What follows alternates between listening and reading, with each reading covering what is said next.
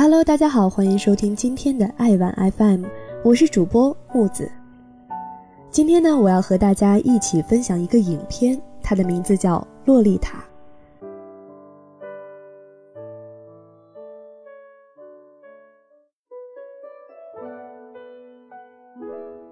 亨伯特对洛丽塔病态而绝望的爱，像阴影中执拗而充满占有欲的目光，不仅一寸一寸舔过她的身体。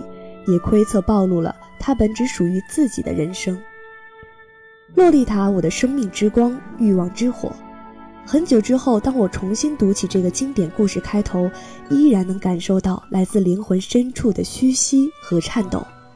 根据洛丽塔小说改编的同名电影，讲述了文学教授亨伯特与洛丽塔之间的激恋故事。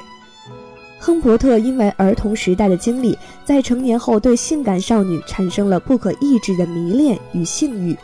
他爱上了女房东十二岁的女儿洛丽塔，为光明正大的接近她，亨伯特娶女房东为妻，并在女房东意外身亡后，作为继父接管了洛丽塔的生活，和她发生乱伦的关系。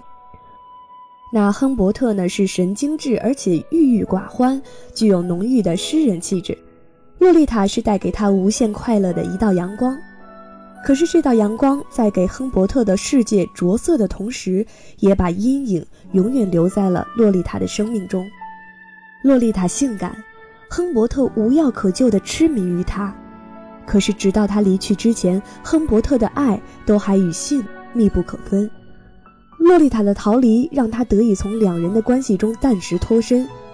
这时，他才渐渐地醒悟到自己带来的伤害，也开始正视洛丽塔的痛苦。他的爱不再出于肉体的迷恋。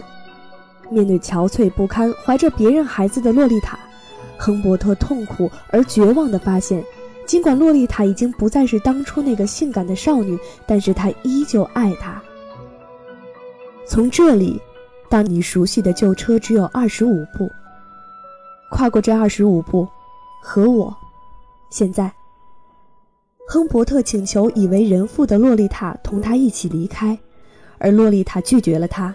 她不愿意回到这个毁了她一生的男人身边。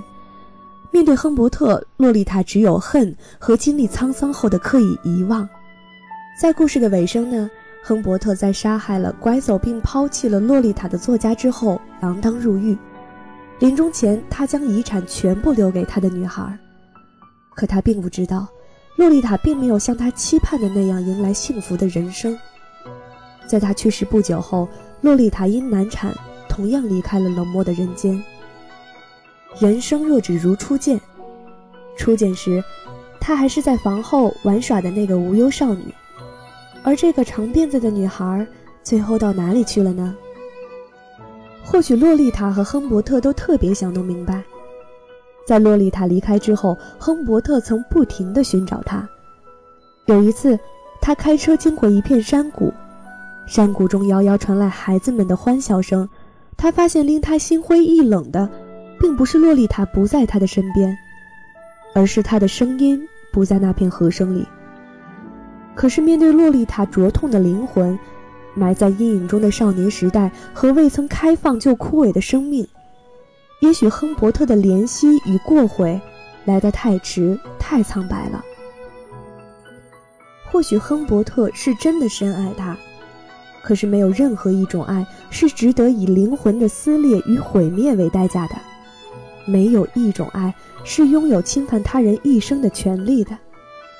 洛丽塔曾经骑着她那辆母鹿般的粉红单车，在午后的塞耶街上穿行。